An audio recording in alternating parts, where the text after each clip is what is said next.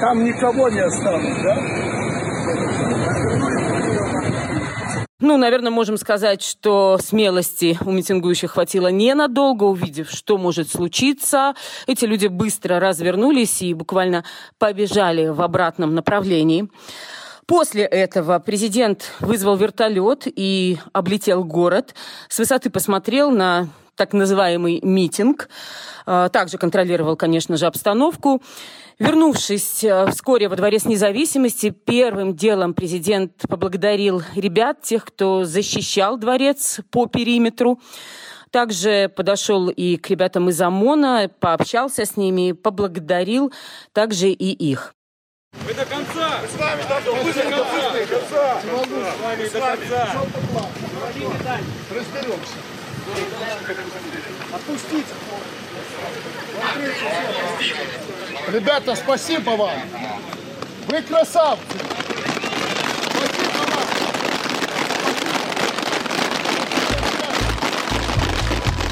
Вы красавцы.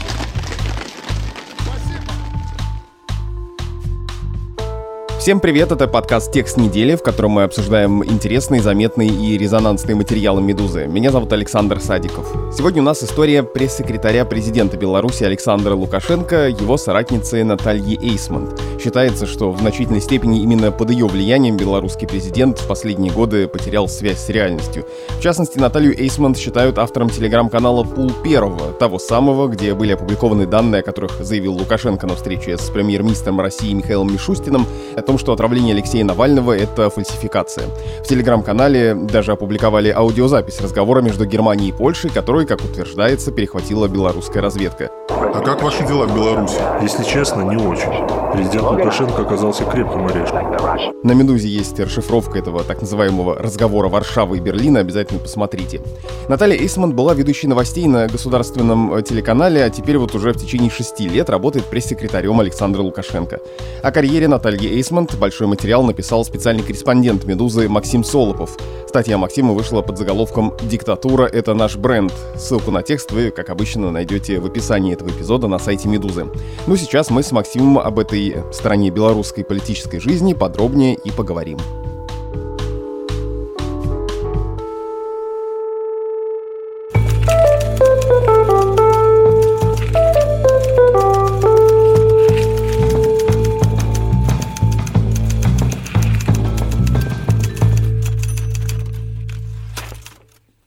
Максим, привет.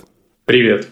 Сегодня я, на самом деле, особенно рад тебя слышать, потому что мы с тобой последний раз говорили в этом подкасте еще до протестов в Беларуси, и тогда у нас был со Светой Рейтер эпизод о разводе в семье сына бывшего генпрокурора Юрия Чайки. А потом случились выборы президента Беларуси, и вот эта жуткая история твоего задержания в Минске. И Максим, я вот слушателям рассказываю, настоящий журналист, написал об этом текст, и вы можете его на сайте Медузы прочитать.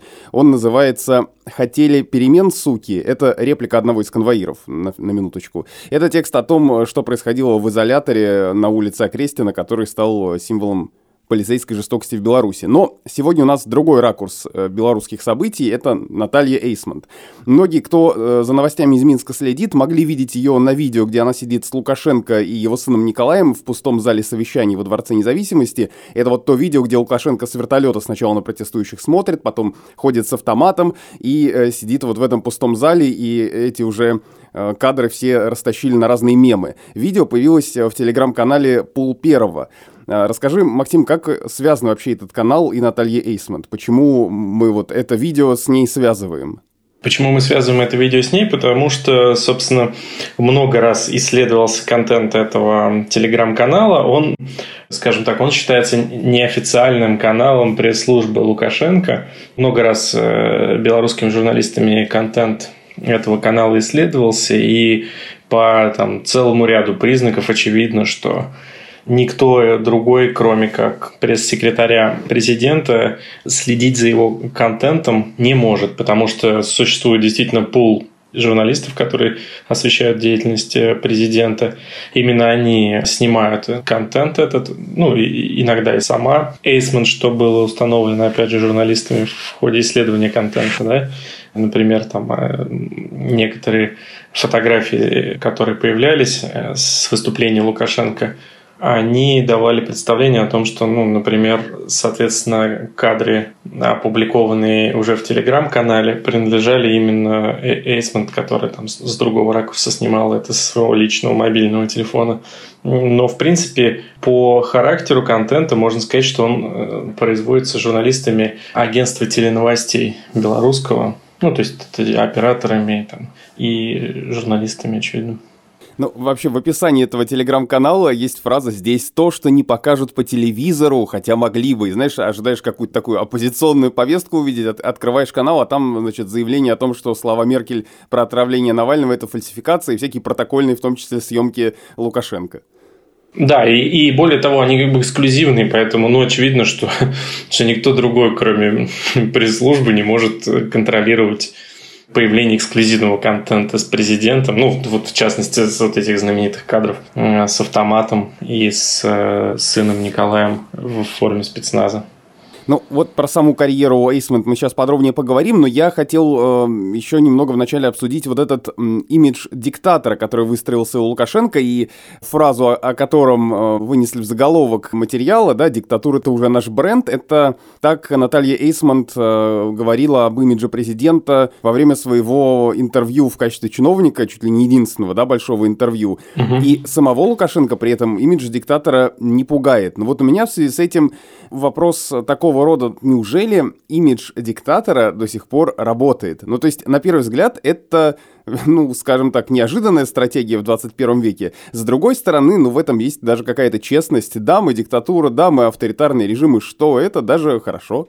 Да, действительно, судя по всему, Лукашенко не напугаешь обвинениями в том, что он построил авторитарный режим или диктатуру. С другой стороны, действительно, если посмотреть э, на усиление в разных странах в последние годы там авторитарных режимов или тенденций каких-то авторитарных, ну, типа на примере Турции там какой-нибудь условно, можно сказать, что часто даже в таких э, либеральных кругах очень часто, например, вспоминают какие-то эффективные модели авторитарных режимов, ну, как бы экономически эффективные прежде всего типа там э, Сингапура с его там Ли Куан Ю или, я не знаю, ну, как совсем мем такой, это какие-то, наверное, либералы, вспоминающие добрым словом там Пиночета. Но это, в общем, та модель, наверное, которую пытались как-то вот продать последнее время белорусскому обществу, и в том числе об этом говорили многие бывшие сторонники Лукашенко, с которыми я общался. Это модель такого просвещенного авторитаризма, да, в котором есть типа эффективная экономика, IT-сектор, какой-то определенной свободы творчества, свободы там слова, критики, но при этом гарантированные, да, исключительно как бы властью почти неограниченные одного какого-то сильного лидера. Но при этом, судя по тому, какой масштаб протестов мы наблюдаем в последние недели, э, продажа этого имиджа как-то, видимо, не очень получилась. Да, действительно, ну, то есть, судя по всему, видимо, белорусское общество, оно как-то наелось уже вот этого вот имиджа и почувствовал себя, что ли, ну, таким более взрослым каким-то, да, более европейским обществом, готовым к тому, чтобы самим как-то, да, решать свою судьбу в ходе каких-то вот, ну, открытых, там, транспарентных э, демократических процедур. При этом вот такие видео и кадры, как мы наблюдаем вот на том же примере с э, Александром Лукашенко и автоматом, вот то, с чего мы начали наш разговор, я так понимаю, показывает, что сам президент-то, естественно, от этого имиджа никак отказываться и не собирается, и считает, что все хорошо. Но это вот, мне кажется, все примерно как э, объяснение в самолете, когда лоукостером летишь, да, почему сиденья не откидываются. А нам говорят, что в этом есть даже плюс, никто не будет спать у вас на коленях. Ну, в каком смысле можно это и так сравнить. Но на самом деле, да, Лукашенко, он в этом смысле, надо отдать ему должное. Он очень открытый человек. И действительно, как говорили многие из моих собеседников, ему, в общем, пресс-секретарь как таковой не нужен при его вот э, подходу к имиджу. Да? То есть, он действительно максимально открыто высказывает и откровенно свое мнение. И до определенной степени ему не нужен действительно никакой человек, который бы работал над его имиджем. Как будто бы. Но на самом деле выяснилось, что вот в последний какой-то период, может быть год, может быть два года, может быть полгода, он, что называется, какой-то потерял вот это вот свое вечное политическое чутье и растерял ту харизму, которую ему удавалось удерживать, э, в общем-то, все-таки большинство населения в качестве своих сторонников. Ну и вот здесь мы как раз возвращаемся к Наталье Эйсмонт, как она стала пресс-секретарем президента, потому что ведь у Лукашенко долгое время вообще не было никакого пресс-секретаря. Да. Госпожа Питкевич, которая занимала эту должность, она быстро стала еще в 2003 году функционером администрации президента, стала заместителем, первым заместителем администрации президента, потом просто каким-то особым помощником президента личным, но занималась еще множеством других вопросов по мере расширения своего какого-то влияния. И вот в 2014 году она в конце концов ушла с госслужбы, видимо, на какой-то заслуженный отдых, нашла себе успешное место в каких-то бизнес-структурах, близких, опять же, к президенту Лукашенко ну, к его сторонникам, скажем так, среди крупного бизнеса. И э, даже нашла возможность э, спокойно проводить время в Нью-Йорке, несмотря на персональные санкции. Она вышла замуж за дипломата, представляющего Беларусь в ООН.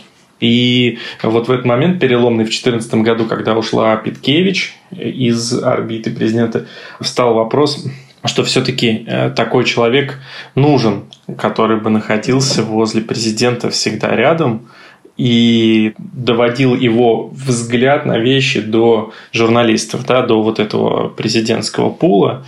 Правильно, как-то, видимо, очевидно, расставляя акценты на тех вещах, на которые президент хотел бы обратить внимание, потому что, очевидно, он появляется публично часто, говорит много, и, видимо, все-таки нужно было правильно работать э, с пулом журналистов, чтобы именно чувствовать важные акценты, да, э, которые расставлял президент в своих э, выступлениях. Но при этом сама Эйсмонт говорила, что чем публичнее руководитель, тем спокойнее работа пресс-секретаря. Я просто пытаюсь мысленно так вот сравнить ее с, ну, допустим, не знаю, с Дмитрием Песковым. Часто складывается впечатление, что тот же Путин гораздо меньше как-то себя проявляет в публичном поле, чем э, Дмитрий Песков, потому что очень много вопросов, которые хотят задать журналисты, на них отвечает Дмитрий Песков и, по сути, является рупором Кремля, голосом, э, который говорит за президента или за руководство страны вообще.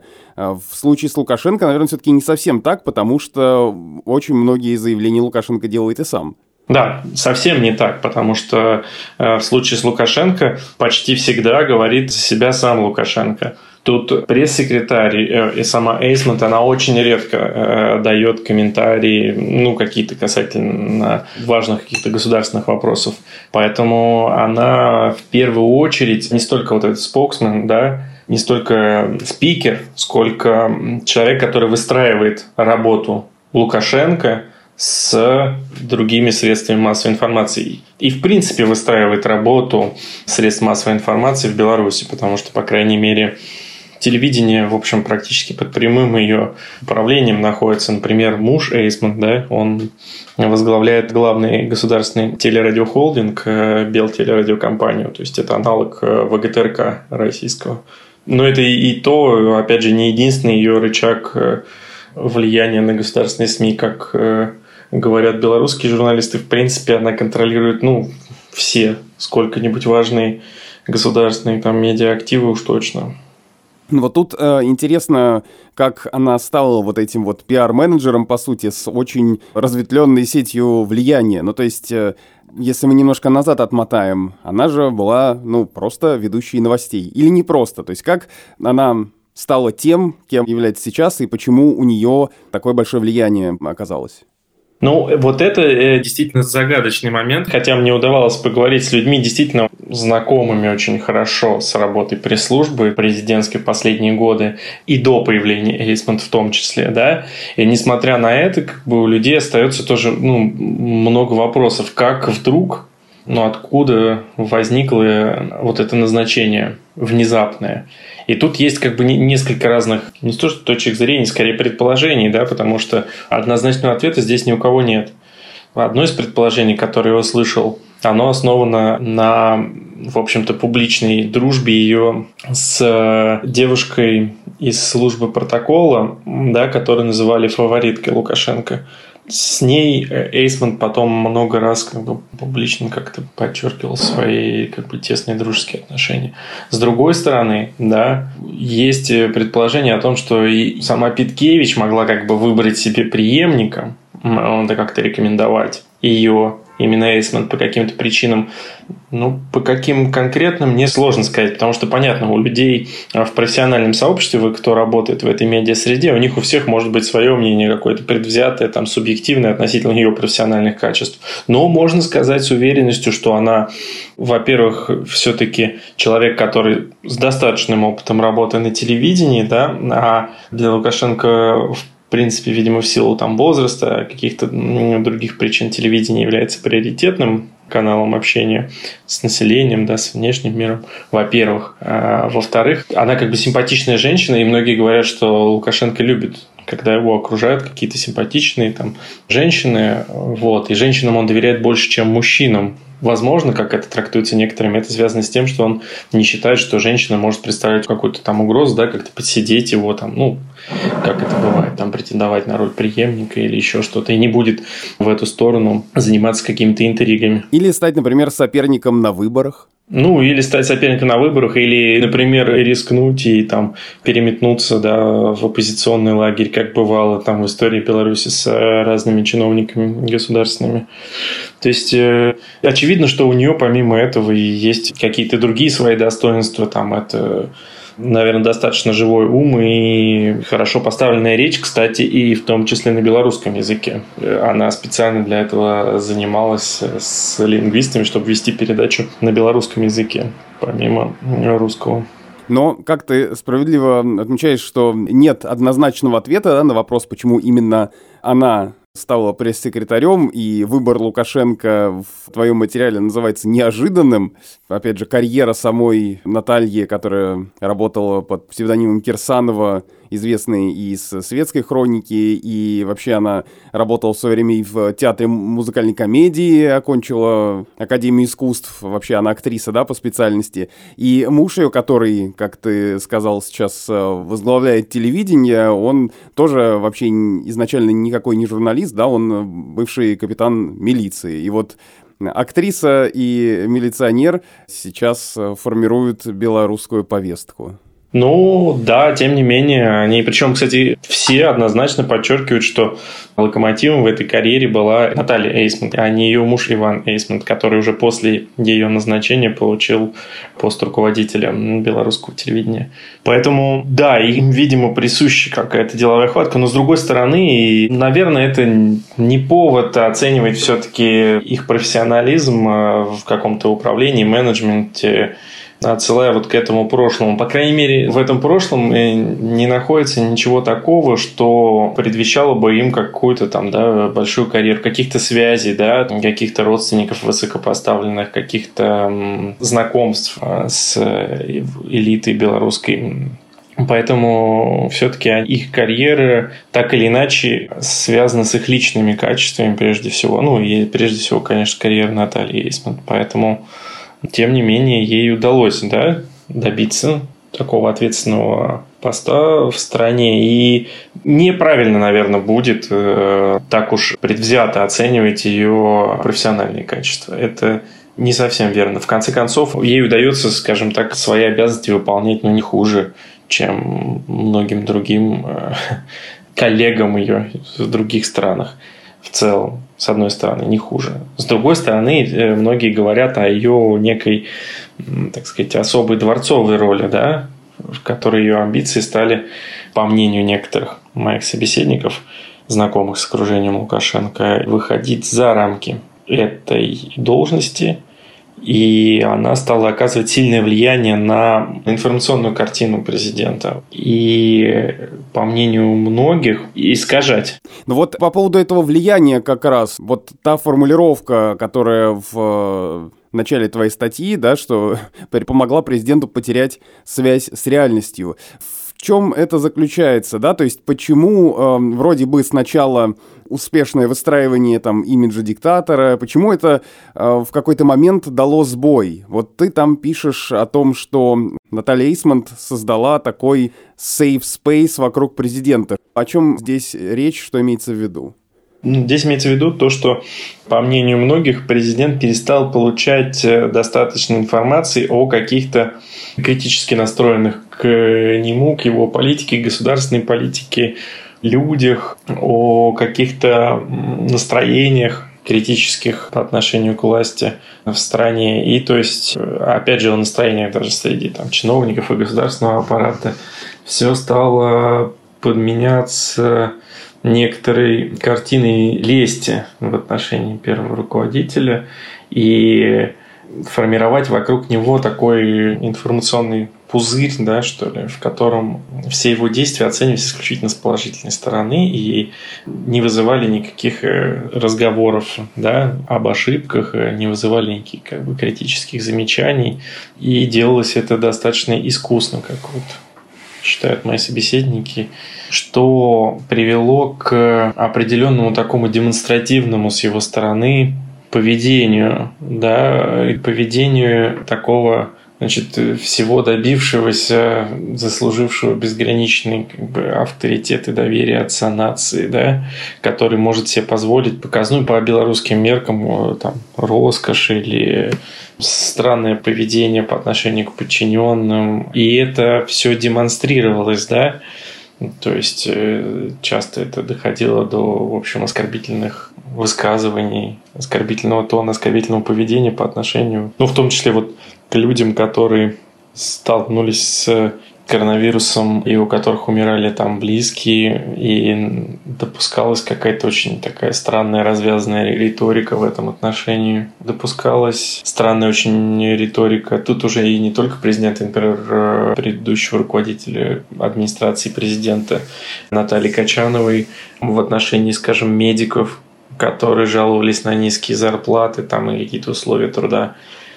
Все эти какие-то такие чиновничьи ляпы, высказывания, они становились публичными, доступными, хотя, опять же, в общем, это совсем не обязательно было на них делать какие-то акценты, и в силах пресс-службы было как-то это остановить, да, где-то оградить так сказать, общество от э, резких высказываний президента. Ну, но это все такая э, сложная как бы взаимозависимость, да, вот этого вот информационного пузыря, который создавался вокруг президента и позволял ему чувствовать себя все более непогрешимым каким-то, да, лидером. С одной стороны, и с другой стороны, какой-то все-таки отсутствием должной модерации, что ли, вот это вот контента, который Лукашенко генерировал и генерирует постоянно своими там экстравагантными действиями.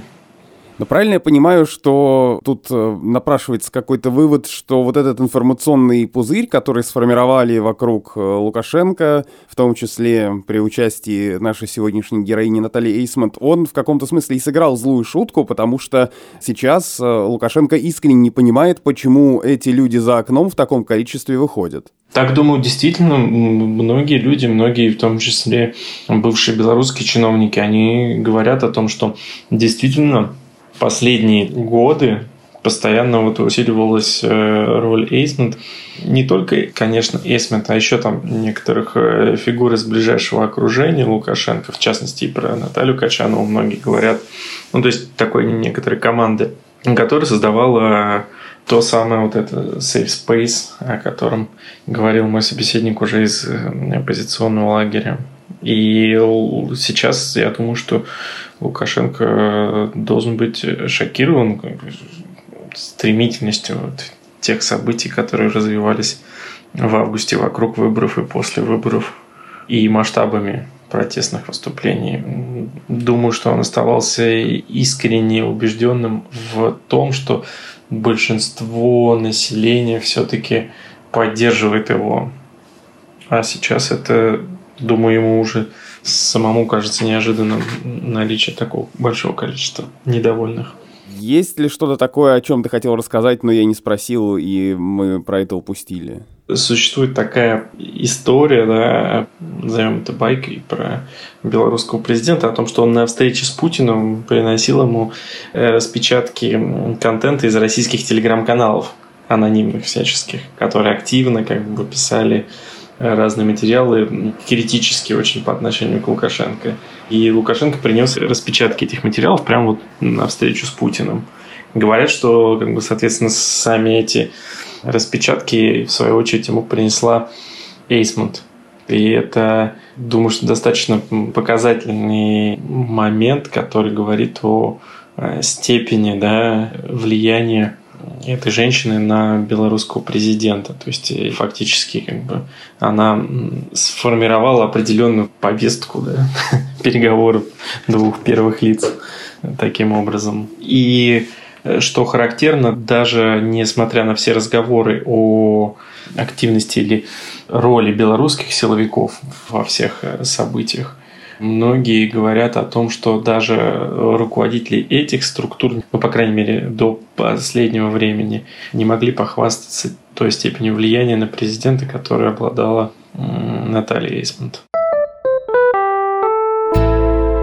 Это был подкаст «Текст недели», в котором мы обсуждаем самые интересные, заметные и резонансные материалы «Медузы». Подписывайтесь на нас, мы есть на всех основных платформах. Apple Podcasts, Google Podcasts, CastBox, BookMate, Яндекс.Музыка. В общем, в любом приложении, где вы слушаете подкасты, можно найти «Текст недели» и подписаться не только на него, но и на другие подкасты «Медузы», например, на наш подкаст о сериалах и кино «Чего бы посмотреть», первый сезон которого вот только что закончился, и на подкаст о новостях, которые еще долго останутся важными, что случилось. Пишите нам письма на почту подкаст собакамедуза.io.